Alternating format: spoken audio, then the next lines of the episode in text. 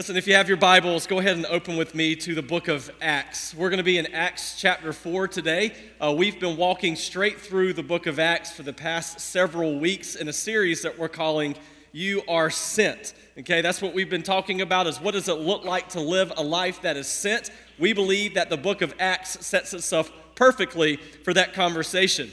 Um, one of the things I love about the book of Acts that you guys have already learned is that this is the birth of the early church as you and I actually know it. The church, as we have said, uh, what, three or four or five weeks ago, it's not about being a brick built of, you know, a building of brick and mortar. Instead, it's a people, a baptized people who are on mission together. That's what the church was intended to be. That's the church as you and I should know it. In fact, the way that we defined the word church is like this that the church is a movement of God.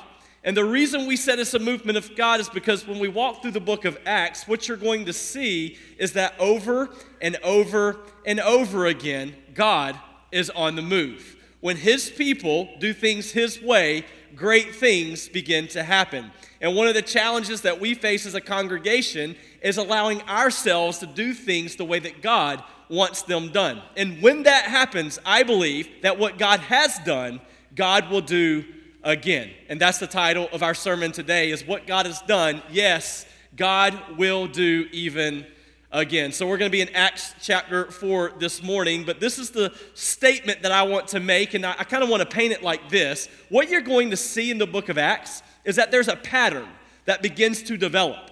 And as this pattern begins to develop, what you'll see is that same pattern kind of holds true even to today. And that pattern is this when the people of God are filled with the Spirit of God, that leads to a movement of God. Hear that? When the people of God, that's you and I, those of us who have placed our faith and our trust in the finished work of Jesus Christ, when the people of God are filled with the Spirit of God, it leads to a movement of God. Think about it this way. In Acts chapter 2, what we saw was that the Holy Spirit came at Pentecost. Now, you remember Luke wrote the book of Acts. This is a sequel to the Gospel of Luke. And in Luke chapter 24, Jesus told us before he ascended to the right hand of the Father that there was going to come another comforter that was even better than, than he is. And that this comforter was going to come and he was going to dwell within us, not walk beside us like Jesus did. He was going to come and live and dwell within us, and we would be able to do great and mighty works because of him. The Holy Spirit is who Jesus was talking about there, and he comes in the book of Acts. In Acts chapter 2, we see the Spirit come at the day of Pentecost. And when the Spirit comes, the Bible tells us that He's accompanied by strong winds. Okay? These strong winds we equated to modern day like tornadoes. We don't know that factually, but we know that the wind was so strong that it was making an audible sound. But not only did the Spirit come with strong winds, but the Bible tells us in Acts 2 that there was literally like a, a flame of fire that rested above the 120 followers followers of Christ who were in the upper room that day. Okay, so these are like great effects that are happening here in the book of Acts. And when this happens, the Bible tells us that Peter, he steps out and he preaches a sermon. And when he preaches this sermon, the Bible then tells us that 3,000 people place their faith and their trust in Jesus. You see what just happened? When the people of God are filled with the Spirit of God, it leads to a movement of God. And then we go to Acts chapter 3. Peter and John, they go to the temple for prayer. We talked about this last week. And when they come to the temple to pray, they run across in the temple square a guy who was lame, the Bible says, from birth. And I told you, and I want to make sure you heard me clearly, that just because this guy was lame, you can't equate him to your husband, okay? Don't, don't make the mistake of doing that. This guy was immobile since the day that he was born. And the Bible tells us that Peter and John, they come to the temple and they heal this guy. They do this marvelous, like miraculous work, and this guy now is able to walk. And the religious leaders, they did not like what just occurred. So what did they do? They threw Peter and John in jail for a night. That's what they did. They did not like what he was doing. So what does God do as a result of that? Well, he starts a movement, and the Bible tells us there in Acts chapter 3 that 5,000 men, that doesn't include women and it doesn't include children, it just says 5,000 men followed Jesus that day. Again, when the people of God are filled with the Spirit of God, it leads to a movement of God. But here's what I need you to see this morning when the people of God are filled with the Spirit of God and it leads to a movement of God, you can expect opposition. You hear that? You can expect opposition. There will always be opposition to the movements. And many of you, you know exactly what this is like.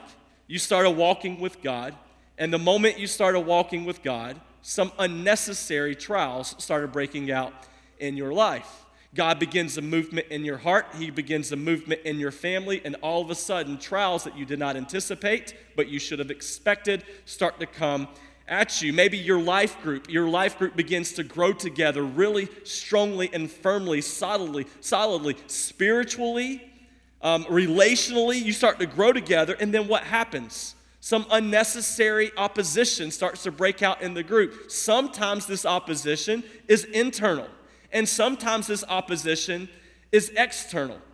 I'll never forget the day that God called us to plant a church in, in Wake Forest, North Carolina.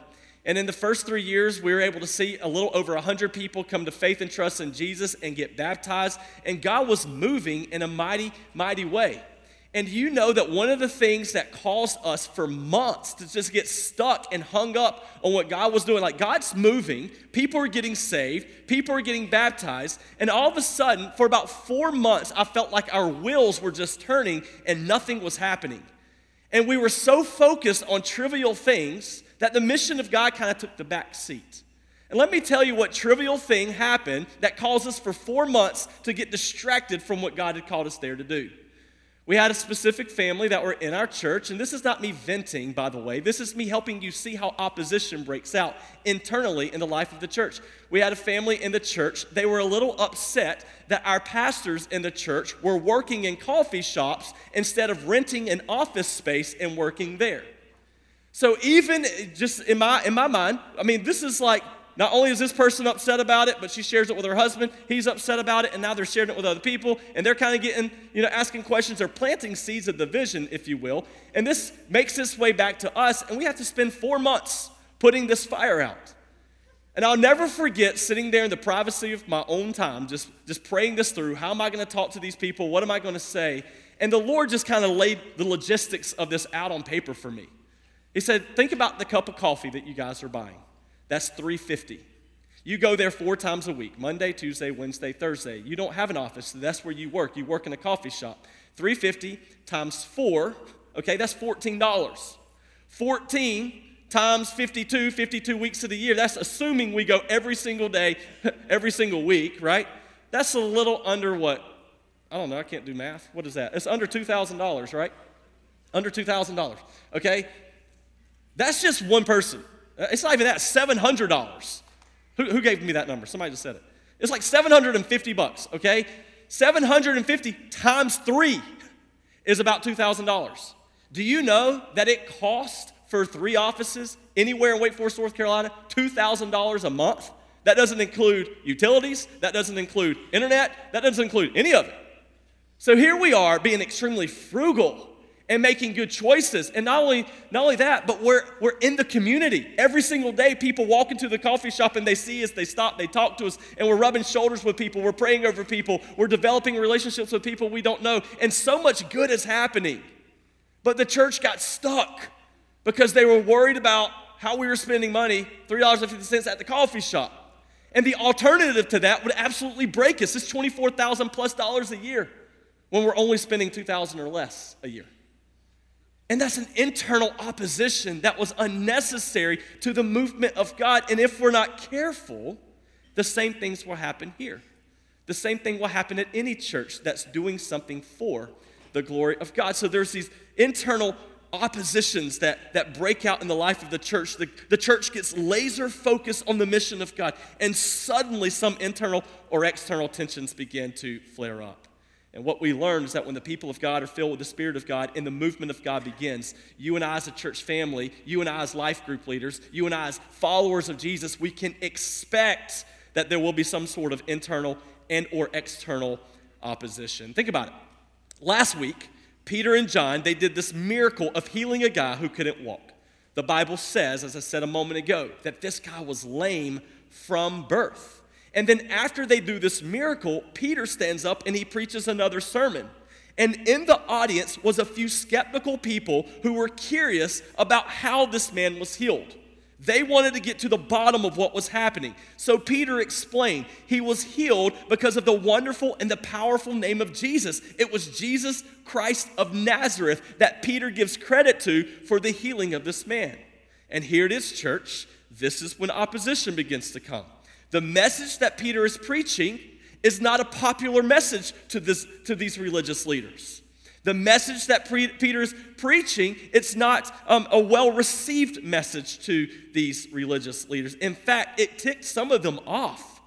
These religious leaders were in disarray. They didn't want Peter and John preaching Jesus. But you know what I find so interesting about what the religious leaders are doing here?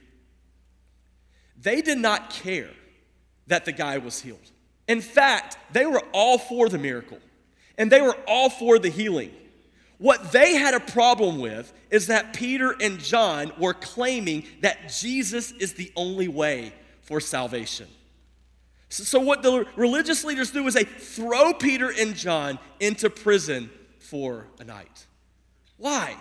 Because Peter and John were preaching the exclusivity of the gospel that Jesus is indeed the only way for salvation. And these people in their culture, the religious leaders namely, looked at Peter and John and thought, well, that's very intolerant of you to think that only Jesus can save and that only the, the man's only hope, that woman's only hope to go to heaven is through the finished work of Jesus Christ. That's called exclusivity, it's called intolerant to them.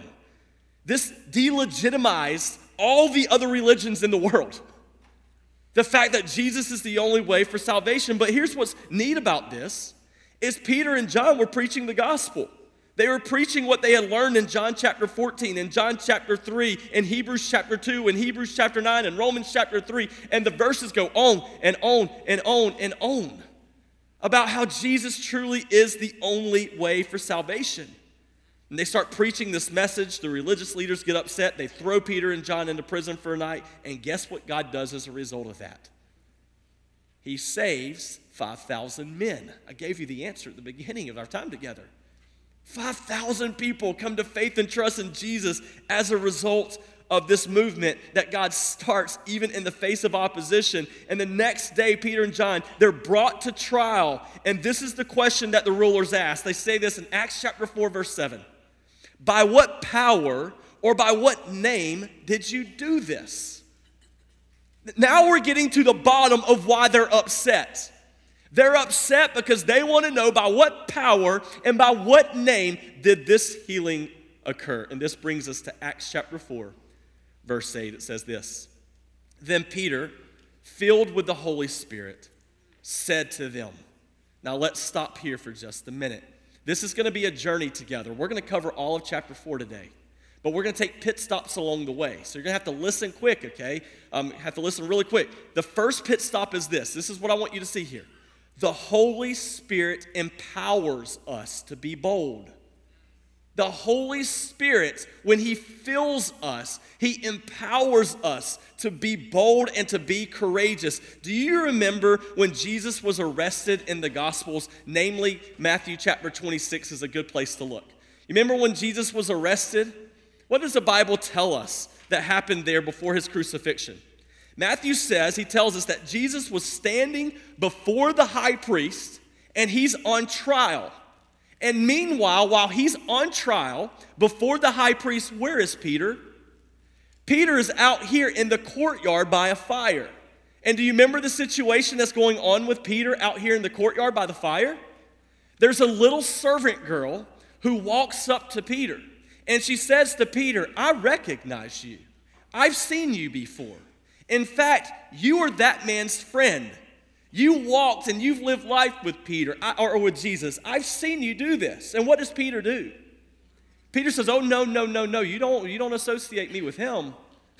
That's not my friend. I don't know that guy. And not only does he deny Christ once, but he, he denies Christ three times that night. This is exactly what Jesus told him before the rooster crows. You'll deny me three times. And Peter remembers Jesus' words and he sees the reality of what just occurred that he truly did deny Christ three times that evening. And this is what's so neat about this passage of Scripture. Here it is, church. You, you see what's happening here uh, is that Peter goes, he denies Christ three times, and the same guy, Peter, here in Acts chapter 4, you know where he's at? He's not in the courtyard. He's standing before now the same high priest that Jesus stood in front of. And this time, he's not cowering his tail and, and tucking his tail and running off. This time, he's standing before the high priest and he's defensive about the gospel of Jesus Christ. And he doesn't care if they get their feelings hurt because he's proclaiming truth in their face. That's what he's doing. What is the difference between Peter in the courtyard and Peter standing before the great high priest? It's the Holy Spirit, Miss Linda says. The Holy Spirit has moved in the life of Peter and has given him the boldness and the courage that he needs to testify about the Lord. That's the only thing in the life of Peter that has changed is the Holy Spirit now has empowered him to be bold. So Peter's now filled with the Holy Spirit, and it says in verse 8 that Peter filled with the Holy Spirit, said to them, Rulers of the people and elders, if we are being examined today concerning a good deed done to a crippled man, you see what Peter's doing? Peter's turning the tables on them. He's saying, I cannot believe this. I am standing on trial today before the high priest because a guy who could not walk for 40 years is now walking and leaping and praising God. That makes no sense to me. Are you seriously going to try us for this? You're going to put us in this position because a guy can now walk that has never walked a day in his life. He's turning the tables on them a little bit. Let me say something that I want, want you to hear this morning. This is another pit stop. Here it is. When you live for God, you can expect criticism for doing good. I didn't say for, for, for doing things that don't matter. I said, when you live for God, you can expect criticism for doing good. Now, what you have to understand is that everyone in this world is not going to stand around and applaud you. They're not going to do that. When you're living your life for God and you step out on the limb a little bit for Him, you can expect criticism for doing good. Let me tell you this, and I know this sounds kind of weird, but I, think it, it deserves to be said. You know, when, when I stand up here in front of you and I am bold enough to say that Jesus is the only way for salvation, that is exactly what Peter is saying. It's an exclusive thought, okay? It excludes anyone who doesn't believe in the finished work of Jesus Christ as the only way for salvation. My expectation out of you is to, is to agree with me in that. So, what I'm getting at is it doesn't require a lot of boldness and courage from me to talk about the exclusivity of Christ in front of you because you're going to agree with me in that regard. What takes boldness from me is when I talk to you about something that the, that the, that the opinion of, of our church might push against a little bit, but yet it's rooted in Scripture. So let me, let me give you an example of this. And I know that we don't like to go here, but I, I think this is formative for our congregation. And I think if we'd open ourselves up a little bit, I think we would see that all of us have areas of our lives that we need to chisel away at a little bit and allow the, the Lord to reshape. Remember how he says he's the potter, we're the clay? Sometimes we need to kind of take off some edges so that this thing can look the way that he intends for it to look. And that's what I mean by this. Okay, when the culture around us is in crisis mode, okay, you can expect that in the next two years. I just want to warn you. When the culture around us is in crisis mode, we are obligated to speak gospel truth into that culture.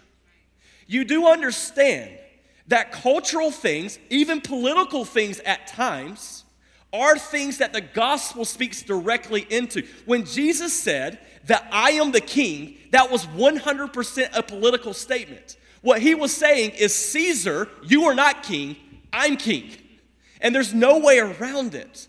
And what we have to understand is, as mature believers, is that the gospel is for everyday life that it intersects our lives as we live in the culture around us.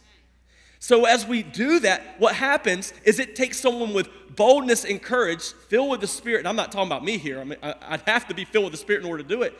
to talk about something that you're tired of hearing of at work, to talk about something that you're tired of reading about on, uh, in the newspaper or that you're tired of hearing about on the news. Why? Because it's going against the currents of where most people in our congregation are going. But that's exactly what we have to do is we have to realize that the media benefits from trouble. If we can create conflicts, then people will watch us and we benefit revenue because they're watching us talk about this conflict. And at some point in our lives, we have to realize they're probably not our friends. They want to stir strife and stir division and do everything else because we feed on that stuff. And then all of a sudden it starts to creep into the congregation, the church. And before you know it, Satan, who is very crafty, is literally de- de- de- uh, is deconstructing the home, the church, the marriage, the nuclear family, you name it. All of a sudden it's just decomposing. It takes a bold pastor to speak into those things. And I'm not, again, I'm not saying this about me. What I am saying though is if you check out another church, make sure they do that kind of stuff. Make sure that they're talking and speaking into cultural things that are around them. I know that spent a lot of time on that, did not intend to do that. Not everyone around you is going to applaud you. Not everyone is going to agree with you.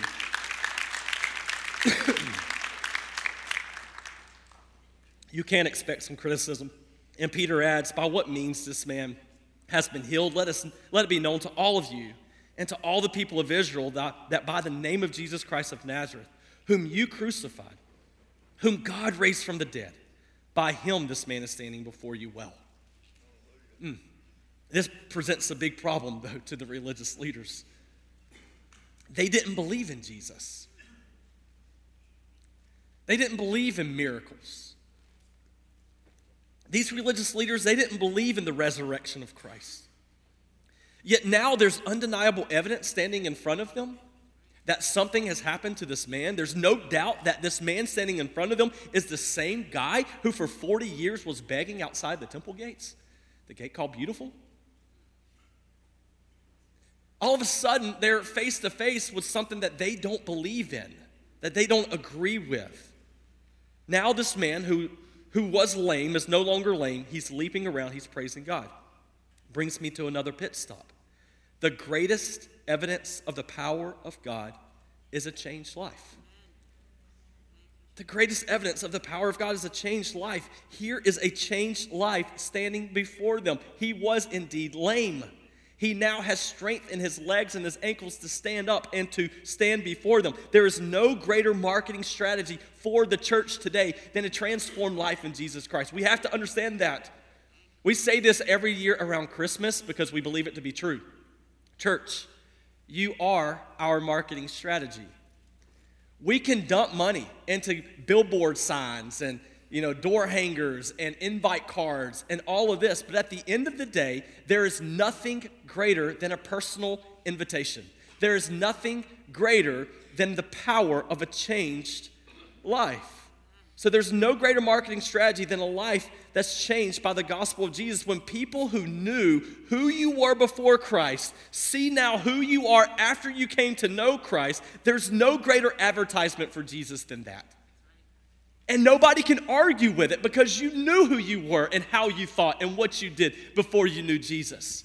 And now you know that everything about your way of thinking, the lens by which you see the world, everything is beginning to change. And it's not changing because you're working hard at your behaviors. It's changing because now the Spirit of God dwells in you and He's working hard at changing you from the inside out. Can I tell you something, church? Your neighbors and your coworkers, they want to see that Jesus has truly made a difference in your life. They're not going to buy into this Jesus idea if they see that you're the same person you once were that you are today. They want to see that even when you walk through difficulty, you grieve as one who still has hope because Jesus is still there residing in you and walking with you through it. They want to see that you are making different decisions and prioritizing your life in a different way than you were before you knew Him. And Peter continues in verse 11 this Jesus is the stone that was rejected by you, the builders, which has become the cornerstone, and there's salvation in no one else, for there is no other name under heaven given among men by which we must be saved. Peter here is quoting Psalm chapter 118. In Psalm chapter 118, it says, The stone which the builders have rejected has become the chief cornerstone. The story that's kind of told with that stone is that back, then when they built the temple, essentially they didn't use brick and mortar to build it. Like they had stones. And they would take these stones and instead of chiseling and breaking away these stones near the temple, because that would be highly distracting, right, to the people who were worshiping and praying inside the temple, and they did this daily, what they would do is they would go to the rock quarry, and at the rock quarry, they would cut these stones with precision. They'd send them over, and then they would stack them and fit them to make, you know, to build the temple, to build the infrastructure. So here they are, they're getting the stones cut. Now just imagine how precise you have to be with your measurements for this to happen. Now they have to get these stones cut, they ship them over, they start stacking them together to build the temple. And then one day a stone shows, shows up and they're starting to put this thing on, you know, trying to fit the piece in the puzzle, and it's not fitting. And they think, oh, this is just a waste. So what they would do with all the waste is they would roll it down the hill and it would pile up. Just like if you were building a house, you would have your like trash pile, your pile of rubble over here. Same thing to them. They just pushed it all down the hill so it would be away from the temple and it just kind of collected. All right, so now you got this stone they didn't know what to do with. They roll it down the hill, it's in the trash pile. They finish the building, and all the while, while they're cutting off this stone, all the stone is going into the, you know, the excess is going into the trash pile, so it's building up. Well, they get done with the temple and they realize there's one stone, the most important stone, which is the cornerstone, it's not there. Where is the stone? So they send word back to the rock, quarry. Y'all did not cut the, the cornerstone. And they send the word back and they say, Oh, no, we did. we've already cut it and we've sent it. And it dawned on somebody uh oh, that stone that we didn't know where it fit, that was the most important stone. We rejected it and we threw it into the rubble. That's exactly what he's saying here in Psalm chapter 18. Now, when they saw the boldness of Peter and John and perceived that they were uneducated common men, they were astonished and they recognized that they had been with Jesus. Now, there are three verbs in this text. Three verbs that I want you to see. The first one is this they saw. Okay? They saw. What did they see? The Bible says they saw the boldness of Peter and John.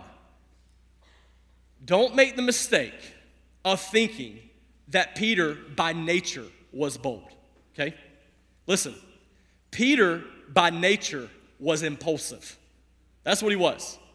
He was not by nature bold, he was by nature reactionary. He was by nature impulsive. Think about it. Just because you speak out and just because you stand up, that doesn't make you bold. Sometimes that makes you crazy, right? Being honest. And that's what Peter often was. When they came to arrest Jesus, Jesus got on to Peter because Peter jumped up immediately and started cutting off people's ears. That's what he did. That was impulsive. That wasn't what he should be doing. If he were bold, when he stood before a little servant girl in the courtyard that day, he wouldn't have denied Christ three times. Right?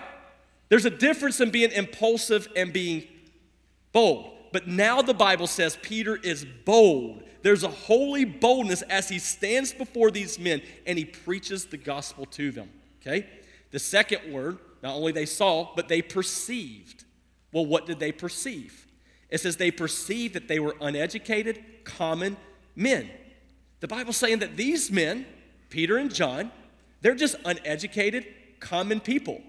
They're simple in the way that they approach life. Now, I want to say this, and I know this is going to sound a bit vulgar, so cover your kids' ears for just a second. They were not idiots, okay? They were not idiots. That's not who they were. But they were not scholastics either. What I mean by that is Peter and John didn't have a stack of degrees hanging from their wall. They were just common, uneducated folks. They were fishermen who lived simple lives. And then it says this Yet, when they talked about the scriptures, it says they left the high priest astonished. Uneducated, common people who have no degrees knew the word well enough that when they spoke, it left the high priest astonished. You know what I learned from that? That even as common people, we should know our word. We should love the word. We should be in the word, and we should be dissecting the word each and every day of our life. That's who these men were. They loved the word and had no trouble sharing it with other people. The third verb here is the word they recognized. They recognized. What did they recognize? Well, they recognized, according to Acts chapter 4, these men had been with Jesus. You know, church family, you can always tell when someone has been with Jesus, can't you?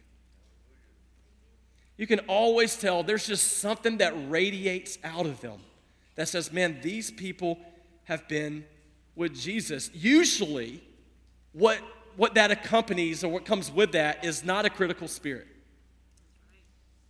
Usually, that's not self righteous indignation that thinks I've got it all figured out, you're all wrong. You know, that's usually not what it looks like when someone walks with Jesus. It's usually not a person who's opinion, opinionated about trivial things, especially in the life of the church. What it looks like usually when someone has been in the presence of Jesus is there's this meekness about them. There's this gentleness yet firmness about them. There's this humble confidence that's found in them.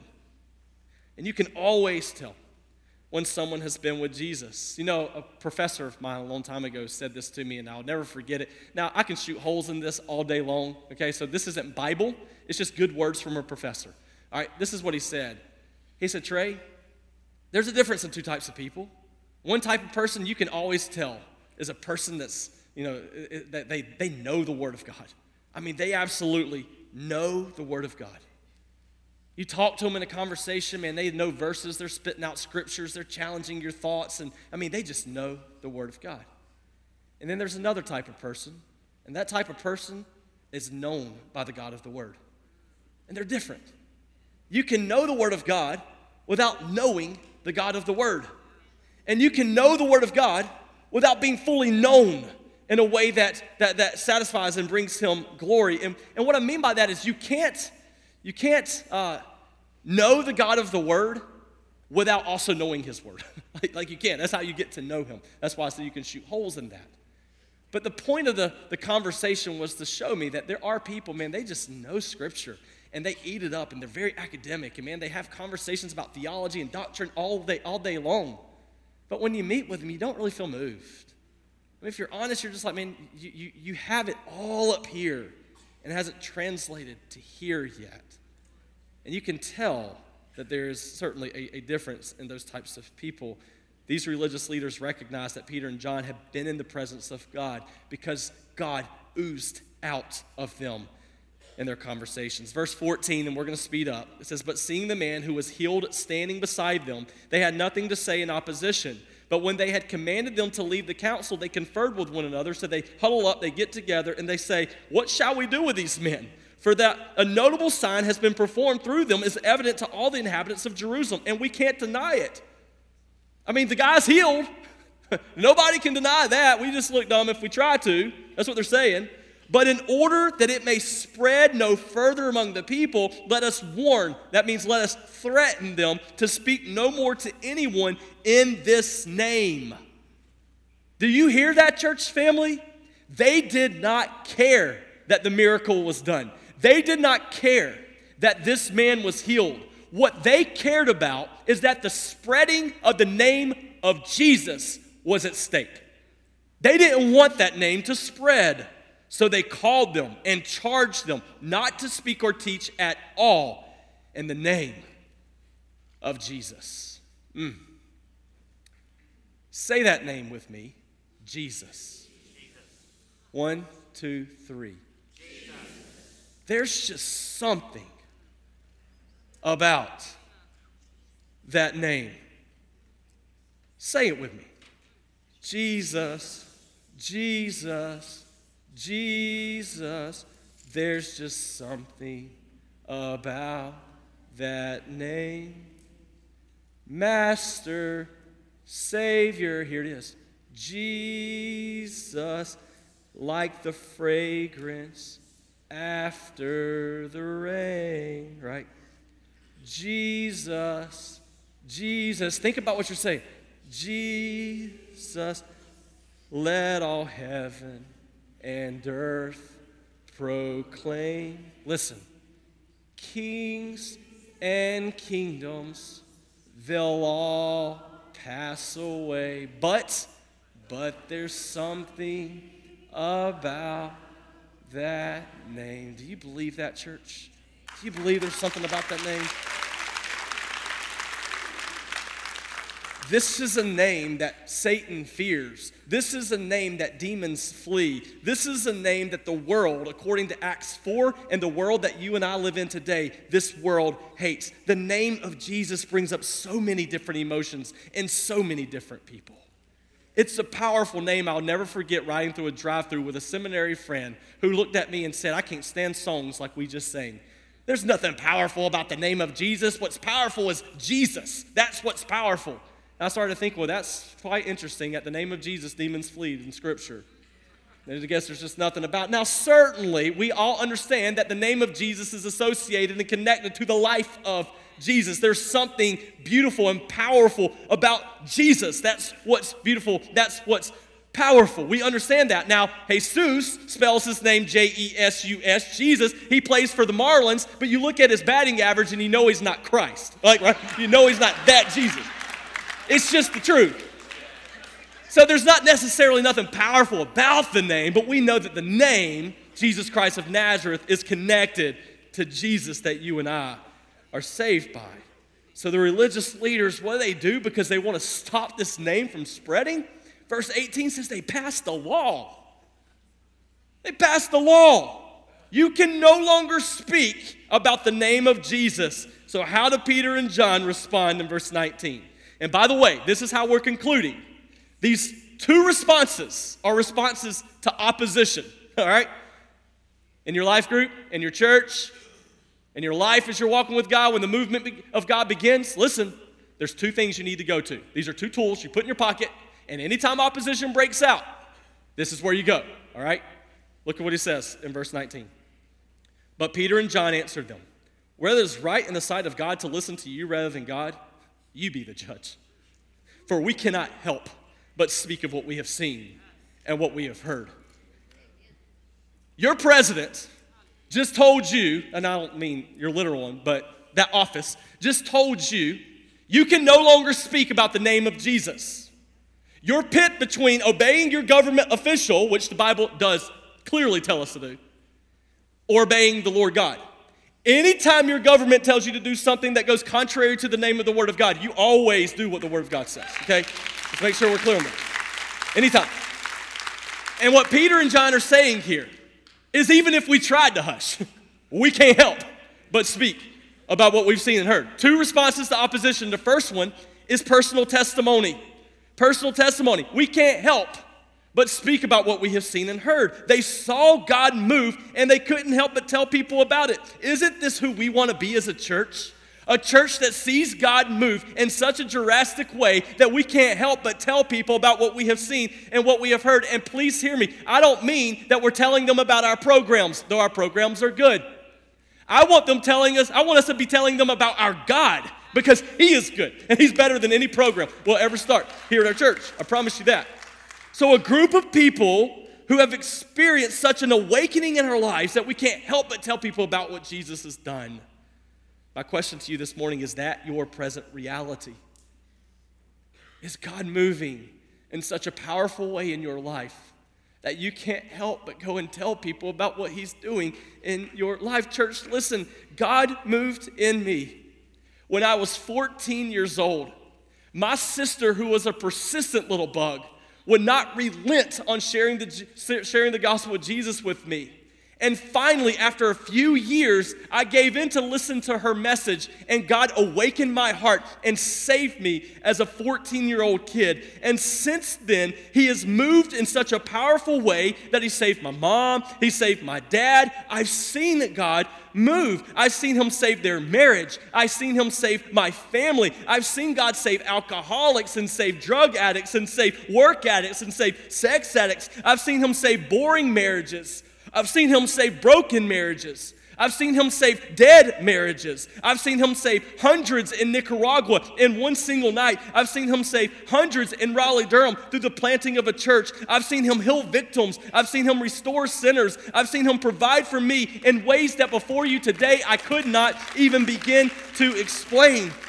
I've seen him save college students through VSU FCA. I've seen him save little kids. I've seen him save an 88 year old war vet as I knelt right beside his recliner and prayed with him to receive Jesus as his Lord and Savior. I've seen him save two of my own kids and baptize in that pool right there. And I believe that Jesus is going to save my other two kids and they too will be baptized over there. I've seen God move here. Do you know that of 3,500 Baptist churches in the state of Georgia, that you, Eagles Landing, was in the top 10, if not top 20, or top 20, if not top 10 in baptisms last year?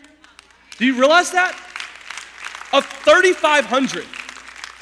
I've seen God even move here. I've seen God heal some of you, some of your families.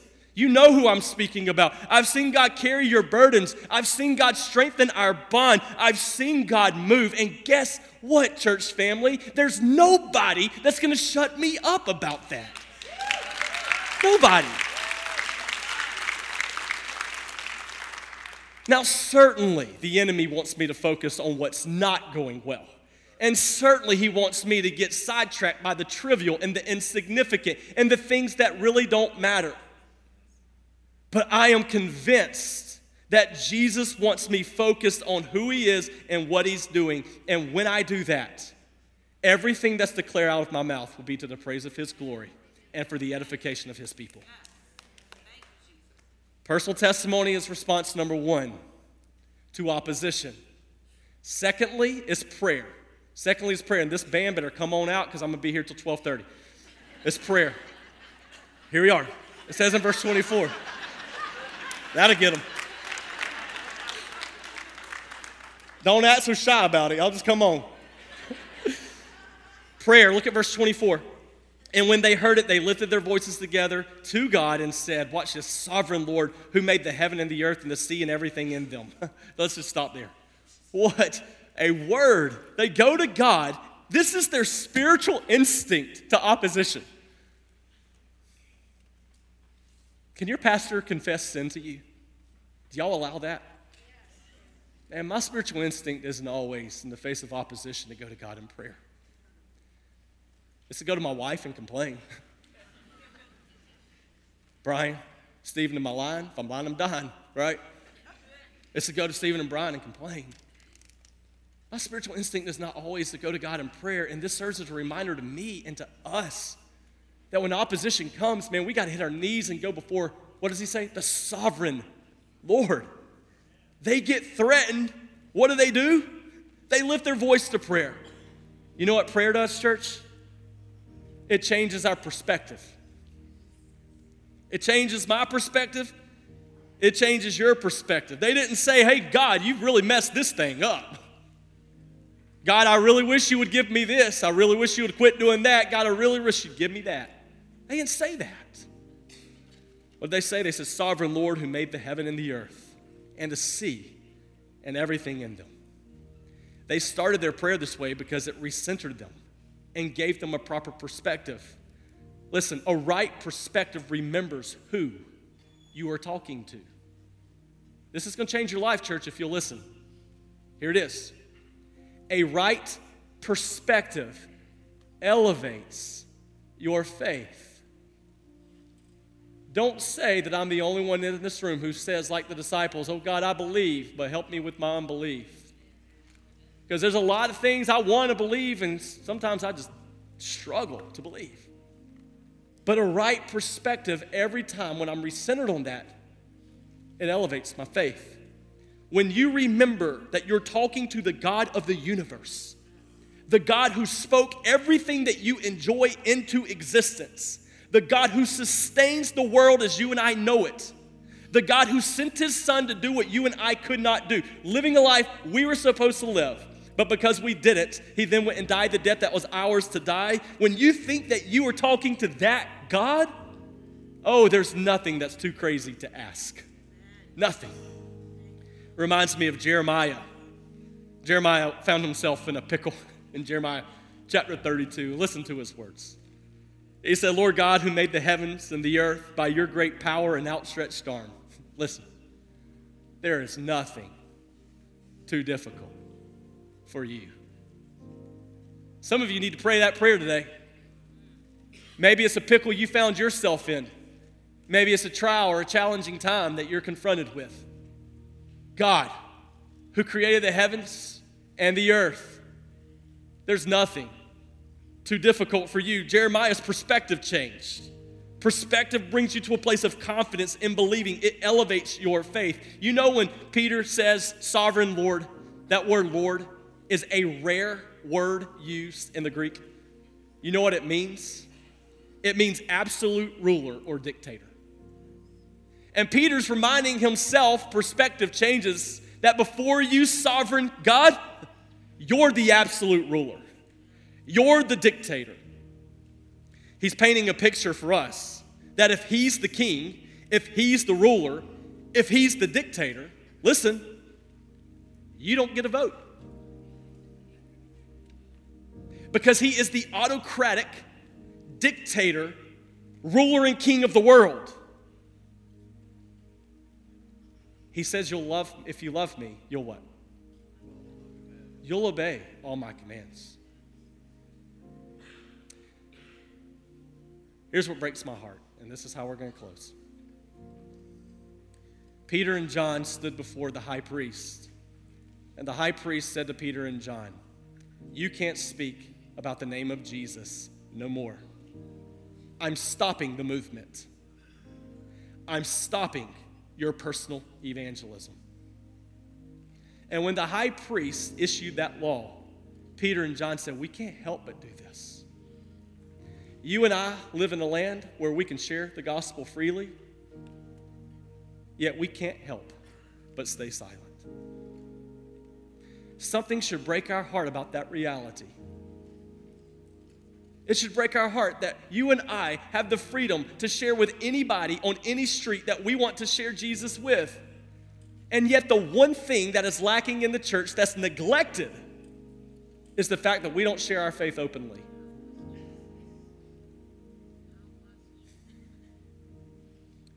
Makes me think that we need to be on our knees before God in prayer, saying, Sovereign Lord, you're the dictator, you're the ruler, you're the king. You commanded me to go and share my faith and make disciples of all nations, baptizing them in the name of the Father, the Son, and the Holy Spirit, and then to teach them to observe all that I have commanded. And Father God, if I love you, I'll obey you. And if I'm not obeying you, it's clear as day, then I'm not truly in love with you. I didn't write names on a wall just so the wall could look cute.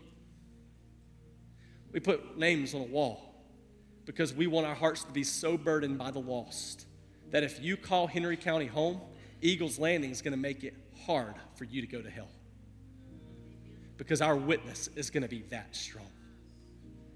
So, Father, we come to you this morning and we pray again and again and again that you'll burden our heart for the lost, that you'll change our perspective in the face of opposition.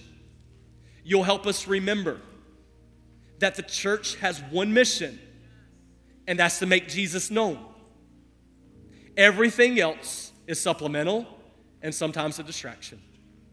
So help us have a singular, focused view on who you are and what you want us to do, and help us say yes to whatever it is that you ask because you are the autocratic, dictator king of our lives. It's in your name we pray. Amen.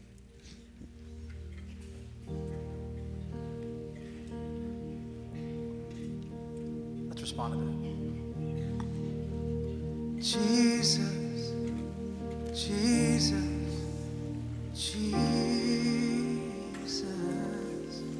There's just something about that church? Master, Savior, Jesus, like the friend.